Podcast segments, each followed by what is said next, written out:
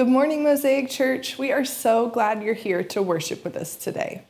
If you're new to Mosaic, as a church, we exist to make disciples who believe the gospel, abide in Christ, and obey the word of God. If you'd like more information about our vision, or you want to get connected to the life of our church through community groups, or if you'd like to find an opportunity to serve, you can text the word Mosaic to 97,000 and we'll follow up with you this week. Coming up this Christmas week, we'll have two special services. On Friday at 6 p.m., we will have our Christmas Eve service, and then on Christmas Day at 10 a.m., we will have a shortened family service as well. Be sure to check the Church Center app or social media for more details. And now, as we get ready to worship through singing, we just want to remind you that children are always welcome with us in service. We also have a kids ministry for kids birth through 5th grade, where they will have a time of worship and gospel-centered Bible teaching that is age-appropriate, as well as a nursing mother's room just outside the lobby should little ones get hungry or restless. Again, we're so glad you're here today. Let's worship Jesus together. All right. Well, hey, good morning again, guys. Thank y'all for being here this morning to worship Jesus with us. My name is Tad Anderson. I am the lead teaching pastor here at Mosaic Church. And so again, we welcome you. We're glad you're here with us. And I just have a few announcements. The first one is just, man, Christmas is upon us, isn't it? Like, how does that happen so fast? Anyway, we have two special services next week, as my wonderful wife mentioned in the welcome video, but kids were moving at that point, so maybe you didn't hear. Let me reiterate those. We have Christmas Eve, which is going to be Friday, the 23rd at 6 p.m., and we will have lots of Christmas songs, a shortened Christmas message where we get straight to the gospel, followed by a time of fellowship with cookies and cocoa. So we'll supply the hot cocoa if you guys will bring the cookies and or really any kind of tasty Christmas dessert. I really don't discriminate on that, except with fruitcake and eggnog, okay? Because that's weird, all right? Like, it's not fruit, it's not cake, and what is nog? Thank you. All right, the laughter. No one knows. All right. Also, we'll have service on Christmas Sunday. For anyone who's in town and able to come and worship, we will have an abbreviated family service on Christmas morning at 10 a.m. No cookies for that service that I know of, but there will be an opportunity to worship Jesus with fellow brothers and sisters in Christ on Christmas morning. It's a rare occurrence for Christmas to fall on a Sunday, and I know that'll be tough for some of us to make, but we still wanted to make sure that there was a service on the Lord's Day for anyone who desired to come and to worship together. So we will have that available if you're here and you'd like to come and worship on Christmas morning. All right, that's all my announcements. Let's continue on in our Advent teaching series. So far, we've talked about several familiar Christmas texts. First, from Isaiah 7 and the prophecy of Jesus coming to be the consolation of Israel. Then the birth announcement to Jesus' earthly parents last week and the importance of his virgin birth. And now this week, we're going to talk about another one of my favorites, which is the wise men. I think there's a lot that we can learn from them. So let's read the passage in Matthew chapter 2, where we learn about them, and then we will pray, and we'll talk about it. Matthew 2, we're picking it up all the way back in verse 1 there. It says, "Now after Jesus was born in Bethlehem of Judea in the days of Herod the king, behold, wise men from the east came to Jerusalem, saying, 'Where is he who has been born, King of the Jews? For we saw his star when it rose and have come to worship him.'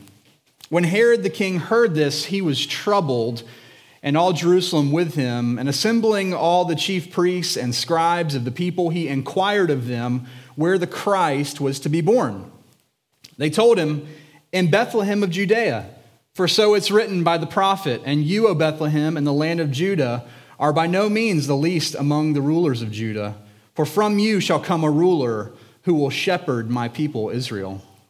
Then Herod summoned the wise men secretly and ascertained from them what time the star had appeared.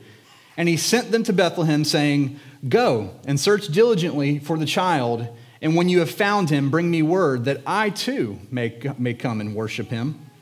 After listening to the king, they went on their way, and behold, the star that they had seen when it rose went before them until it came to rest over the place where the child was. When they saw the star, they rejoiced exceedingly with great joy. And going into the house, they saw the child with Mary, his mother, and they fell down and worshiped him.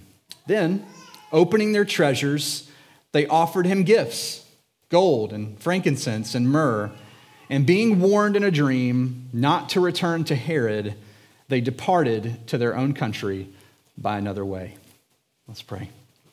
Father, what a great joy it is to worship you as the body of Christ together in the Advent season. God, some count all days alike, but some esteem certain days as more special than others. And for us, Lord, we love Christmas. It is a wonderful time to reflect on the most incredible gift of grace that you have given us in your Son, Jesus. Lord, thank you for the spiritual wonder that surrounds his incarnation, and thank you for the yearly reminder to not only look back and reflect on his first coming, but to ensure that we are continually living as people prepared and expectant for his second coming. My prayer today is that through your word, we would see a great model to emulate in these wise men, that these Christmas stories in Scripture would not be ones that are sweet and quaint in a shallow, sentimental kind of way for us each year, but that we would wring them out and drink deeply of the important doctrinal truths that they give to us. I ask, as always, Lord, that you would be with me now as I do my best to teach the men and women who are here. Do what only you can do, Holy Spirit. Enlighten, encourage, and convict for your glory and our joy. It's in Jesus' name that I pray. Amen. All right. Well, as with much of the narrative that surrounds Jesus' birth, this is a peculiar text, isn't it? These Gentile wise men from the east show up who have been following a moving star, apparently, that has led them to Jesus, which they somehow knew is who they were looking for, which is pretty crazy. The way this reads, at least to me, is a bit mysterious at first. So let me tell you what those who have studied this interesting passage have speculated in order to give a little bit of contextual insight at the start, if possible. Bible scholars believe, based on historical record, that these wise men from the East should be known more specifically as Magi, or priests from Persia or Babylon. The reason this is important to know is because there were Jewish prophecies about Jesus that were spoken just before or during the time span of Israel's Old Testament exile, when the Jews were enslaved to these other nations due to their own sin.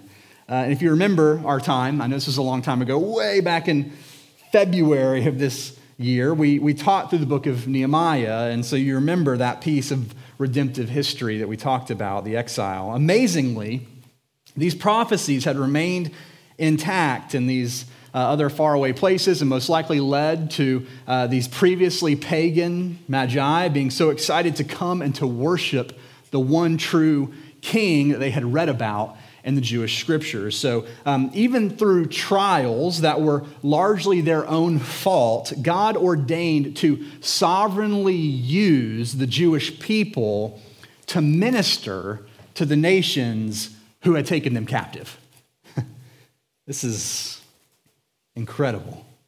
Such a rich addition to the Christmas story. It really, when you think about it this way, it really illuminates the story of the wise men as such a beautiful foreshadowing of what comes very shortly after the life and ministry of Jesus Christ, namely the open acceptance and the worship of Jesus from those who have been far from God. That's really what Christmas is about. It's about how we were all far from God because of our sin. And because we never would have made our way back to him, he came down to us instead. And now, people from every background, regardless of their brand of sinful rebellion prior to hearing the gospel, are now drawing near to Christ to receive salvation by his grace alone. And in like form, these Magi, who otherwise would have had no knowledge of God's salvific plan, they actually become some of the very first people to worship Jesus as their king. Isn't that amazing? What a testament to the fact that God truly can and does save anyone he wants. Maybe there are some here today who the only thing you want for Christmas is for a beloved person in your life to be saved. A non-believing parent, a spouse, a straying child, sibling, or friend. Christmas is a hope-filled reminder to you that Jesus is mighty to save. But as amazing as those contextual things are, that's a different sermon. Rather than focus on the wonder of the wise men, I want us to look today at what is just right in front of us in this passage, the character of the wise men, if you will. Because the Advent season should be one of the greatest seasons for worship as the body of Christ, considering the topic of the incarnation of Christ. And I think we see a lot in the account of the wise men that's worth considering for application in our own worship. The Magi are worth mirroring or emulating, as I put in your notes, if you're following along on the app. Why emulate the wise men? Because one day, at the second advent, we will find ourselves in their shoes. Who and how we are worshiping will be revealed. Who and how we're worshiping will be revealed. Remember, the Christmas season is not only a season to look backward at the birth of Christ in amazement, it's a season to stir our hearts with anticipation for the return of Christ, the second advent. Okay, and so when we look at the wise men, I think we should hope to see a glimpse of our future selves. They had traveled long and far just to be before the presence of Jesus, the new king. And when they found him, they fell down in worship. One day, our lives of spiritual exile and traversing the perils of the fallen world will be over. And we too will stand before not an infant Jesus, but a risen and glorious, all-powerful King Jesus. And at that moment, all of who we are and how we have lived will be before his all-seeing eyes. Who and how we worshiped will be revealed. And as people who call themselves Christians, we should desire for Christ to see that he was who we worshiped. Right? And that the how of our worship was not cold or fickle or half-hearted, but that it was genuine, like the Magi that we just met in Matthew chapter 2. The Prince of Preachers, Charles Spurgeon, made a similar point in a message that he preached on the wise men 140 years ago on Christmas Eve, 1882. He said, "Many are hearers and admirers of God's servants, but they are not wise enough to make fit and proper use of their preaching. Let us gather wisdom from these wise men, and let us act as wise men ourselves, helped by our own particular star." His point being, we don't need to mirror the Magi by taking up stargazing as a hobby. Okay? We should mirror them by following what the Lord has given us to follow in our own day. We don't need a star to lead us to him anymore. We have better than a star. We have his word, the Bible. We have his people, the church.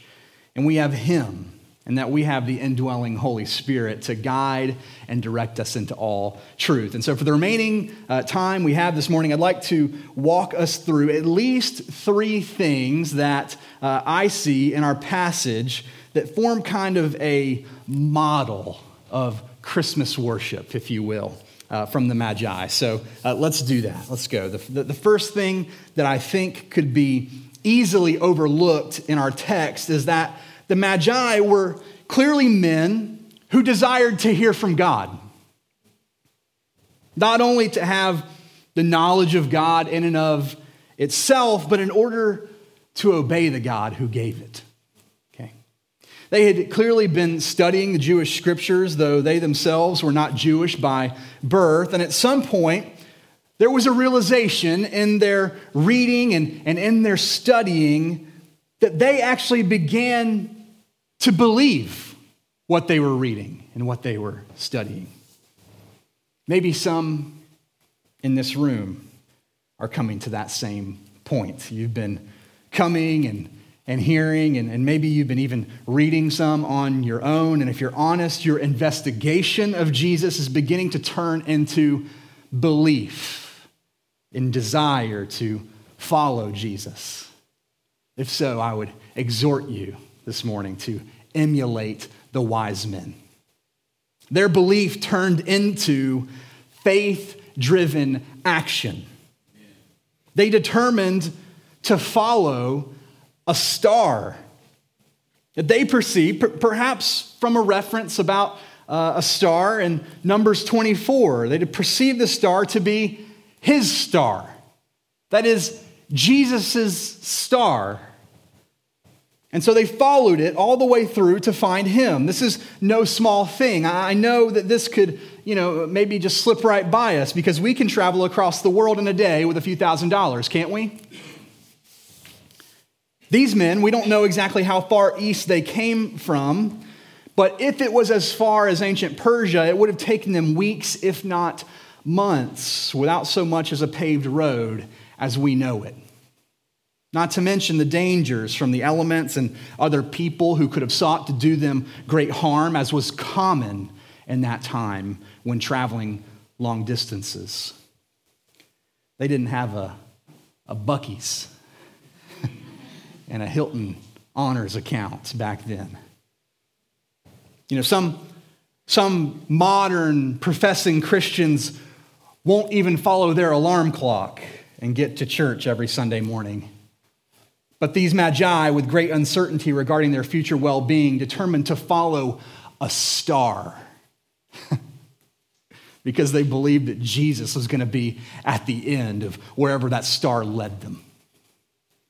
And so the first aspect of their worship that I think we see is a diligent commitment to seek and submit to the Lord. I add that they not only sought him, but they also submitted to him, because in the end of the passage, we see that God communicates to them in a dream to not return to Herod, who was the king of the region, and they determined to obey God instead of obey the king. That's submission, isn't it? So, how do these realities press upon us this Christmas? I've mentioned in previous weeks of Advent that here's the thing about Christmas in a spiritual sense. You kind of get out of it what you're willing to put into it. We've seen from the past 3 weeks that Christmas has great potential to be a season of profound spiritual insight for us. But that depends largely on what we devote our time to during Christmas. If we're not diligent to seek and submit to the Lord during Christmas, regardless of all the lights and decorations and food, Christmas can also be a pronounced season of spiritual emptiness. Jesus himself says in Matthew 7, he says, "Ask and it will be given to you.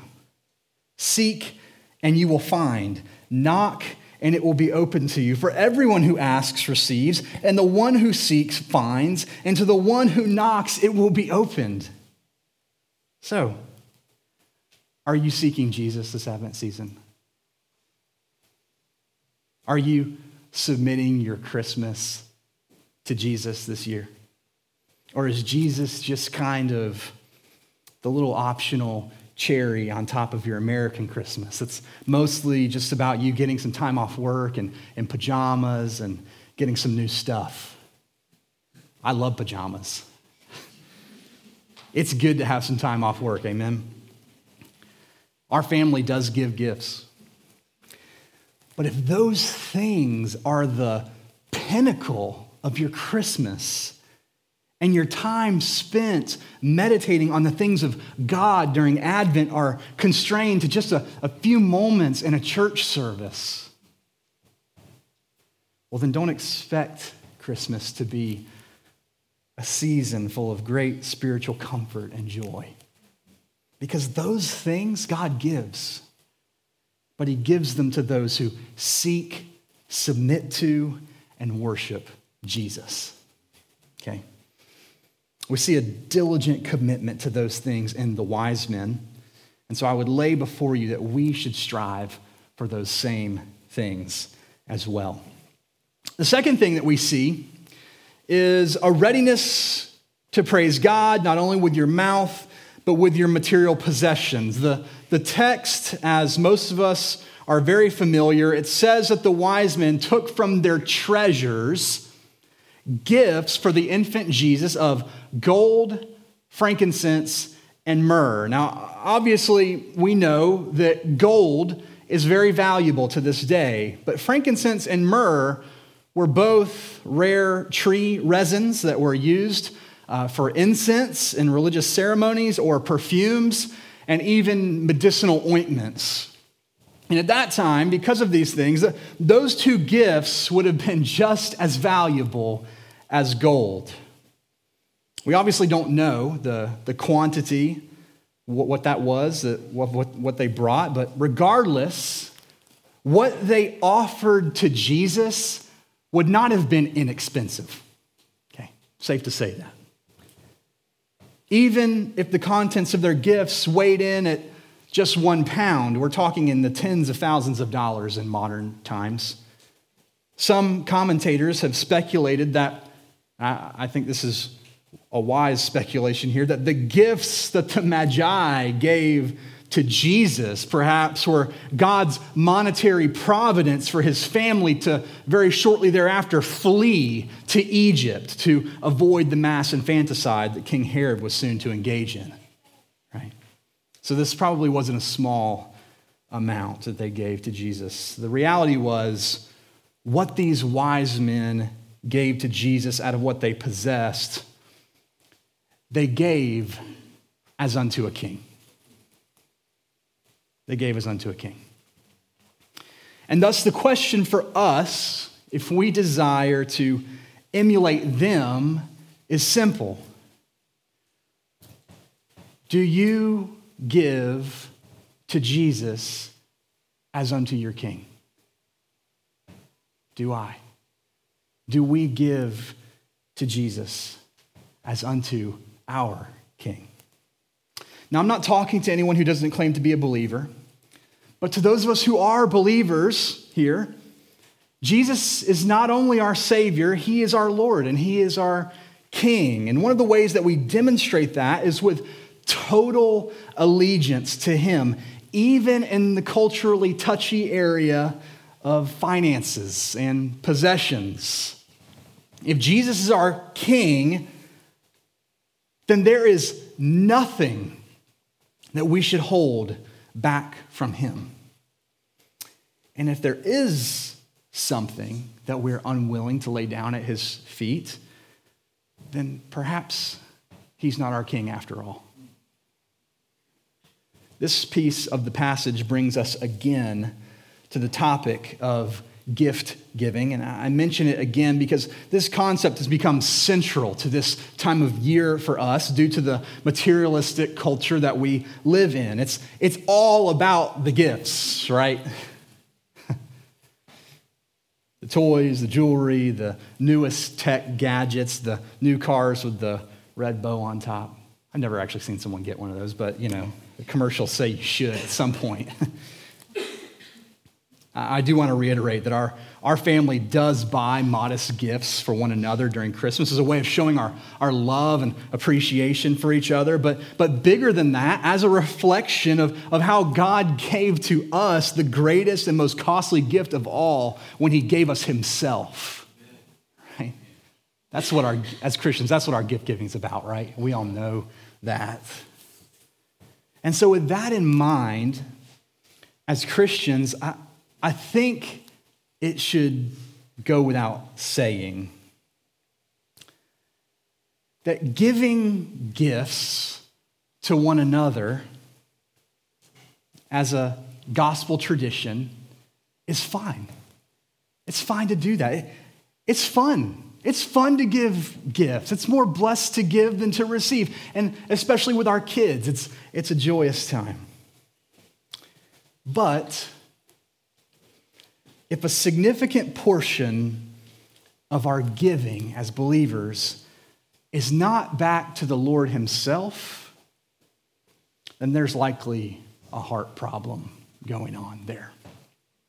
I mean, I'm really not trying to step on any toes during Christmas, but just follow me here.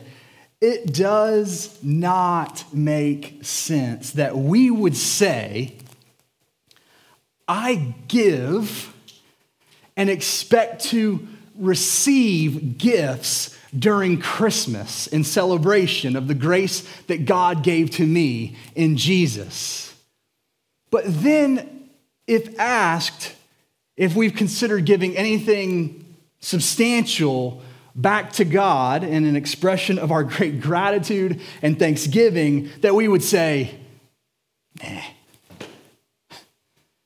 nah, that doesn't add up, does it? As believers, I don't think it's a stretch for me to say that our very best gifts should be reserved for our King Jesus. Our very best gifts should be reserved for our King Jesus. And far be it from us to give gold, frankincense, and myrrh to one another while withholding anything of great value from the one who we claim saved our souls from the eternal wrath of God. He deserves more than we could ever hope to give. Jesus deserves our all. And in case you're not sure of my motives on this one, I'll just read you some of what Jesus himself had to say on this topic. I assure you it's harder than what I've said. In Luke 12, he tells a parable. He says to them, "Take care and be on guard against all covetousness, for one's life does not consist in the abundance of his possessions." And he told them a parable, saying, "The land of a rich man produced plentifully. And he thought to himself, 'What shall I do? For I have nowhere to store my crops.' And he said, 'I'll do this. I'll tear down my barns and I'll build larger ones. And there I'll store all my grain and my goods. And I'll say to my soul, soul, you have ample goods laid up for many years. Relax, eat, drink, and be merry.' But God said to him, 'Fool, This night, your soul is required of you. And the things that you have prepared, whose will they be? So it is with the one who lays up treasure for himself. It is not rich toward God. Friends, my appeal to you is, let's not be fools with our finances this Christmas. Let's be wise men and women. And let's give our very best gifts to Jesus. The Magi certainly did. And this is clearly a key aspect of their worship. But finally, we see that they were not only diligent in their commitment to seek and submit to the Lord and ready to praise God, not only with their mouths, but with their material possessions, but they also had aligned their greatest rejoicing with Jesus. Okay. The text says, after listening to the king, they went on their way, and behold, the star that they had seen when it rose went before them until it came to rest over the place where the child was. And when they saw the star, they rejoiced exceedingly with great joy. And going into the house, they saw the child with Mary, his mother, and they fell down and worshiped him.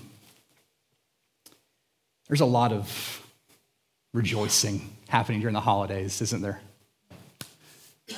I'll just clarify one more time at this point that there's nothing wrong with excitement and happiness to be reunited with loved ones or to go and to sit down at a long-expected family dinner or over a really great and thoughtful gift that someone gave to you generously that you didn't expect or something like that. But let me just appeal to you that these things are small joys.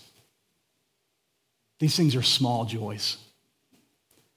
Anyone who has truly had their spiritual eyes opened and been born again knows there's really only one kind of joy so powerful that it brings you to your knees. It's the joy of the gospel, the joy of redemption, the joy of having all of your sins forgiven. The joy of new life, the joy of eternal life. And so the highest heights of our rejoicing during Christmas should be over these things that come from finding Jesus, or rather from being found by Jesus, whichever way you prefer to say that. Jesus himself says in Luke 10, his disciples come back after going out to evangelize. They're rejoicing over their new abilities to cast out demons in his name, but he corrects them. He says, listen, as my disciples, you're going to do a lot of great things for my kingdom, but don't rejoice in that. He says, rejoice that your names are written in heaven. Rejoice that your names are written in the book of life.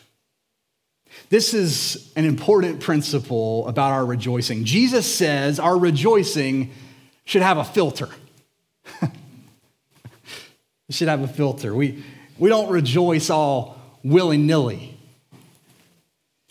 I've met grown men who have a tough, silent exterior, but when their football team scores a touchdown, they turn into big, hairy, hollering ballerinas. Woo! You know, like they can't contain their rejoicing. I understand football can be an exciting game. But how does our rejoicing in trivial things like games compare to our rejoicing in Jesus, our eternal Lord, King, and friend? At the very least, my football guys who I can see looking right at me, if you can shout for joy over your football team, you ought to be able to sing at the top of your lungs about your Savior King. All right? All right. I like football. So, don't want any misconceptions out here.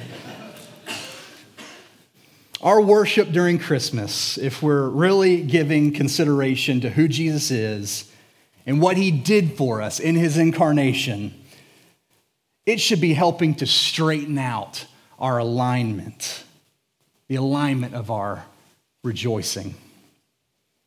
When the wise men saw Jesus, they dropped to their knees in worship. We should too. We should too. And since I began this sermon with a quote from the Prince of Preachers, I figure let's close it with one too, because I can't do better than him.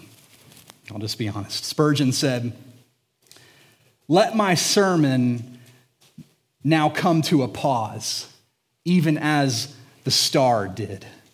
Enter the house and worship. Forget the preacher. Let the starlight shine for other eyes. Jesus was born that you might be born again. He lived that you might live. He died that you might die to sin. And he is risen. And today he makes intercession for the transgressors, that they might be reconciled to God through him. So come then, this Christmas. Believe, trust, rejoice, and adore. And if you have not gold or frankincense nor myrrh, bring your faith, your love, your repentance, and falling down before the Son of God, pay him the reverence of your hearts." Let's pray. Father, we continue to thank you and rejoice in the Christmas story. Father, my prayer is simple today, that like the wise men, for the men and women in this room, that we too would be wise, and that our Christmas would not be about anything other than the one who it's really about. That our Christmas would not be about anyone other than Jesus. That we would be diligent to seek him and submit to him this Advent season.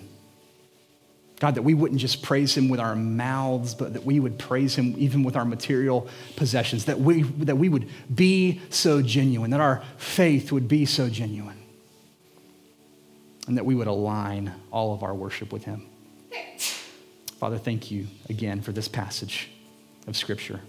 I pray that we would learn from it and that we would mirror the Magi, that we would emulate the wise men. It's in Jesus' name I pray. Amen.